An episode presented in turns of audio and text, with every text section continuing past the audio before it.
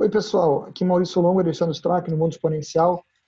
É, hoje nós vamos conversar sobre a nova série de publicações que a gente lançou essa semana. Primeiro volume, a série Os Caminhos para o Futuro. Primeiro volume chama-se Software Houses. É, mas antes da gente começar, eu queria pedir para você, se você ainda não é assinante do canal, para você assinar aqui embaixo e clicar no sininho para ser notificado quando saem novos vídeos. E se você gostar do que você vê no vídeo, você deixar o seu like também. Então, Alexandre, vamos conversar um pouco hoje com o pessoal sobre a série Caminhos para o Futuro, né? É, é Os Caminhos para o Futuro, para os mais íntimos, a gente corta o, o hoje do início e fala Caminhos para o Futuro. É, eu, eu me pego falando assim o tempo todo, né? Então, não tem como negar esse fato. É uma, qual é a ideia por trás dessa série?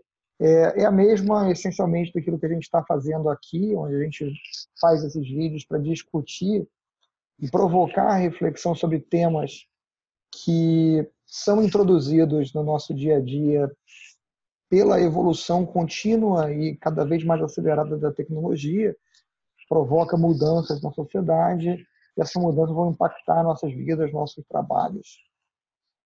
A ideia dessa, dessa série é, produzir algumas publicações, dessa vez é, documentos escritos e apresentações, é, que olham um pouco mais de perto alguns aspectos dessas mudanças e alguns aspectos das atitudes que a gente pode ter hoje, diferente do que tinha no passado, para tirar proveito das mudanças ou se tornar mais adaptável a essas mudanças ao invés de tentar resistir às mudanças, né, Alexandre?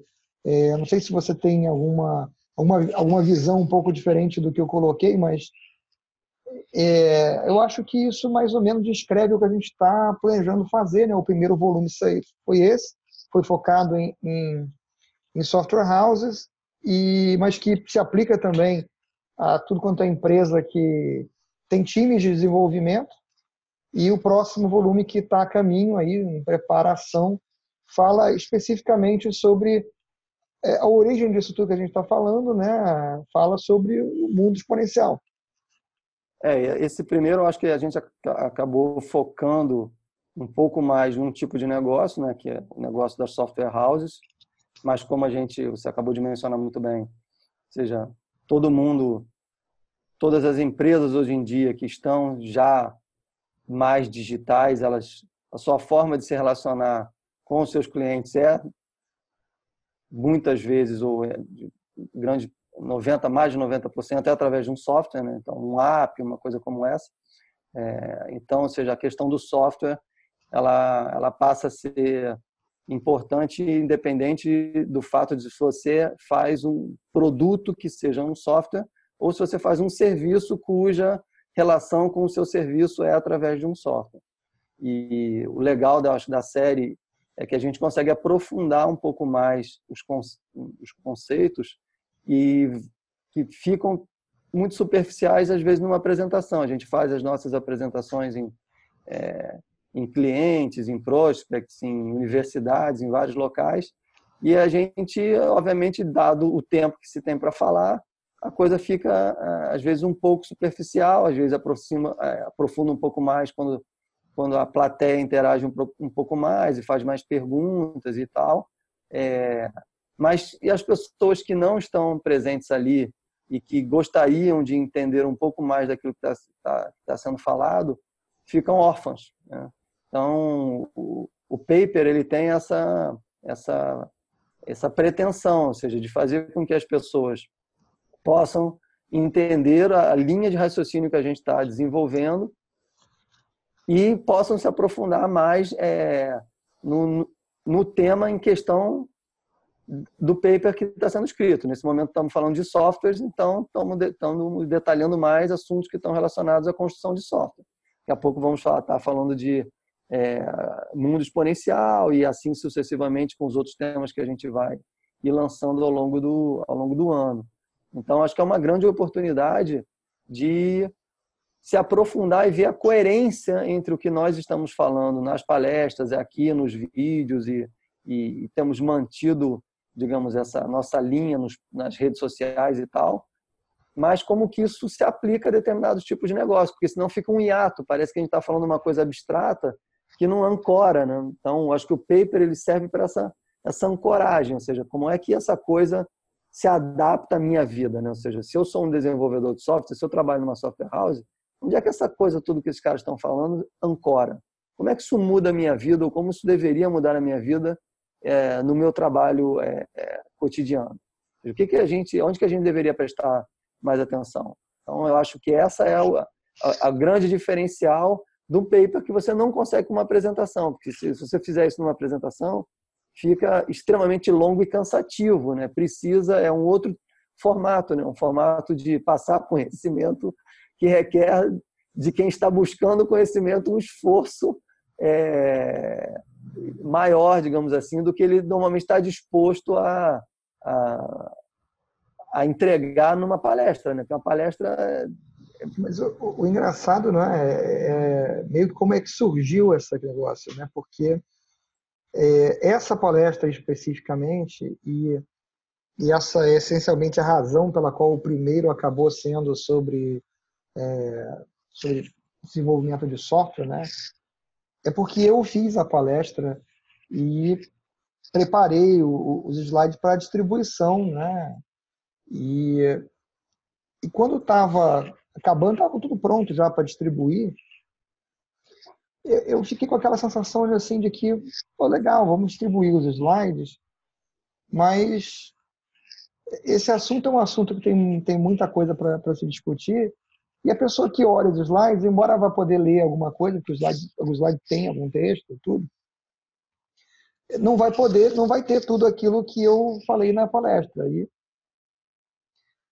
é, surgiu a ideia de, de criar o paper, que eu imaginava que seria aquilo que eu estaria falando na palestra, essencialmente. Né?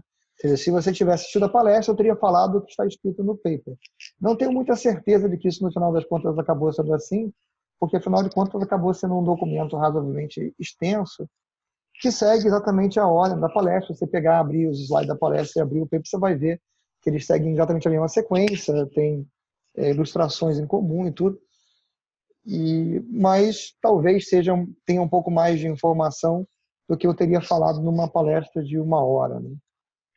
Eu acredito que no paper você, a história ela fica mais completa, né? O storytelling ele fica mais é, mais linear, né? Porque numa palestra, por mais que você tente manter a história e a gente tem esse cuidado é, na hora que a gente está montando o que a gente vai falar, até porque nós estamos falando de assuntos que desafiam, digamos, a forma, talvez, é, talvez não totalmente, isso desafia totalmente a forma padrão de pensar, então a gente é convencional, então é, a gente já tenta tomar esse cuidado montando a história, só que o paper ele tem a vantagem de você poder ir descendo, né? Ou seja, você vai mais fundo e aí a história ela começa a fazer mais sentido, é mais, digamos assim, fluida é, do que os saltos que você é obrigado a dar numa apresentação. Você é obrigado a parar no slide porque tem tudo que você fala, né? Ou seja, então o slide ele para, ele é um, uma, uma fotografia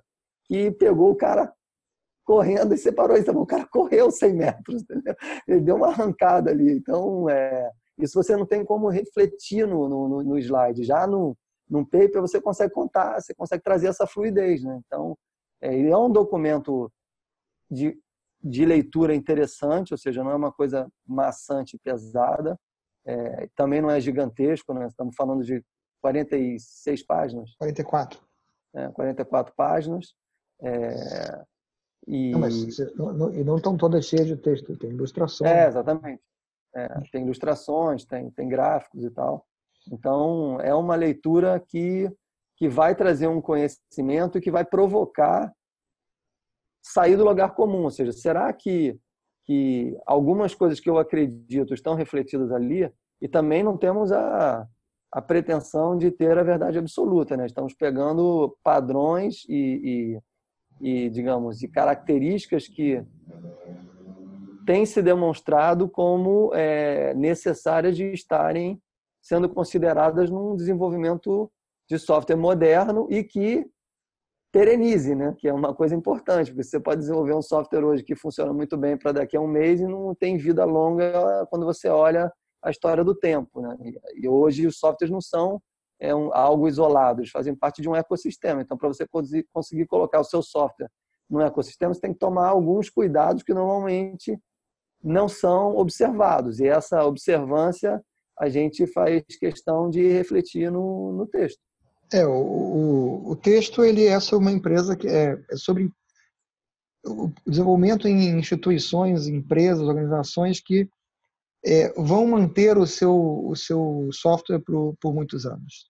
Ele não é feito para falar sobre é, o app que você faz para um evento e depois no próximo evento você faz outro app. Ele é realmente sobre você ter uma, uma vida duradoura dos produtos que você faz né, e garantir a evolução deles no tempo.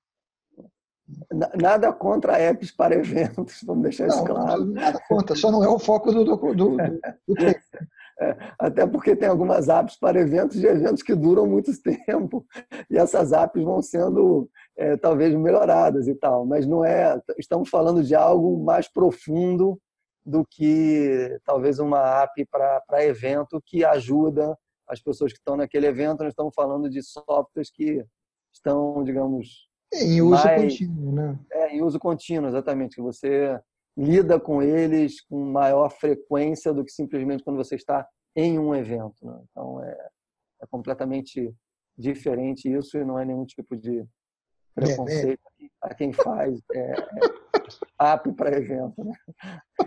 É importante deixar claro que as pessoas, quando estão nos Todo mundo se ofende com muita facilidade hoje. É, podem ficar achando que a gente está menosprezando o cara que faz app para ele de forma nenhuma. Até porque muitos dos conceitos que a gente é, aborda no, no paper, provavelmente o cara que faz app usa alguns ou talvez vários deles, não, não todos necessariamente. Todos, e transformar o app dele num app pereno de, de evento que é, na década. É. Enfim, é, acho que é uma grande oportunidade, o importante é a gente deixar isso claro, é de, de, aprofundir, de se aprofundar, se você tem se envolvido com software, seja porque você trabalha numa software house, ou se você é, desenvolve software para dentro da sua companhia e esse software está em uso contínuo, o que tem nesse paper é, vai ajudar a refletir e talvez vai ajudar a defender é, mudanças que você vem tentando ao, ao, longo de algum tempo e não consegue. Então, é um paper que serve para você e serve para você espalhar. Ou seja, se você trabalha com desenvolvimento na sua equipe tem pessoas com essa dificuldade de não, talvez não esteja conseguindo enxergar um ou outro conceito, usa o paper. É, é, entra lá no site e sugere, manda o link do site para a pessoa baixar o paper. É grátis. Ou seja, o máximo que vai acontecer, ele vai baixar, vai achar que não é apropriado e não vai ler, ou vai ler pouco, vai achar que é superficial, enfim. É, tem para todos os gostos, né? Ou seja, tem gente que vai reagir positivamente, tem gente que vai reagir negativamente. Não, é normal isso daí. Mas o importante é, é usar de uma forma que, a, que auxilie a, a, mudar, a trazer reflexão e a, e analisar o que você está fazendo hoje frente às possibilidades que existem e que talvez estejam ficando negligenciadas ou menosprezadas. Isso pode trazer reflexos significativos dependendo do tipo de software que você está fazendo. Se você é uma software house e seu produto é um produto para o mercado, você está negligenciando alguns daqueles pontos que a gente está mencionando, que são pontos grandes, ou seja, é, não estamos indo num micro detalhe de um tipo de padrão de construção de algoritmo, nós não estamos fazendo isso no paper, né? é, é, é maior, estamos falando de arquiteturas, estruturas e, e tecnologias. Práticas. É, então, é, esse tipo de, de, de análise e de leitura vai auxiliar, vai auxiliar o indivíduo, desenvolvedor, engenheiro de software, profissão que, que estiver relacionada com o designer, é, mas também vai ajudar a equipe, o gerente, sei lá, o diretor, um, o presidente da companhia, dependendo do tamanho da companhia que ela seja, serve para companhia de qualquer tamanho, seja uma startup, seja uma empresa já estabelecida com é, dezenas de, de anos de existência. é, ou centenas, mas a gente tem poucas empresas com centenas de anos no Brasil. É, e, é, e, com experiência de software. É, exatamente. É, mas software com dezenas de anos a gente tem vários. É, tem vários. A gente tem vários, é comum. E aí, ou seja, é utilizar isso de uma forma, de uma forma favorável. Bom, eu acho que de forma geral a gente cobriu uh, o, o, que é a, o, o que é a série, né? A gente cobriu o que está nesse primeiro volume e uh, acho que podemos terminar por aqui hoje. Então. É, é a vantagem, só um detalhe, ou seja, como você pode pegar o paper para ler e tal, e para se aprofundar, também tem a apresentação. Então, a apresentação também pode te ajudar a defender alguma coisa que você leu no paper. A apresentação está lá. Você pode usar a apresentação é. para defender alguma coisa em um determinado momento. Né? A apresentação que deu início, deu origem ao paper, ela está lá. É. E ela vai estar tá lá sempre, né? Isso é, um, é, outra coisa, né? Essa essa série ela vai ser sempre composta de uma apresentação e um paper acompanhando, é, porque de fato, independente de se o paper tem mais texto do que do que eu falaria em uma hora, é, o objetivo é expor aquelas, aqueles assuntos que a apresentação é, chama para, para os quais a apresentação chama a atenção. Né? É isso aí. Então é isso. Então ficamos por aqui. Valeu. Um abraço, então. Obrigado. Valeu, tchau.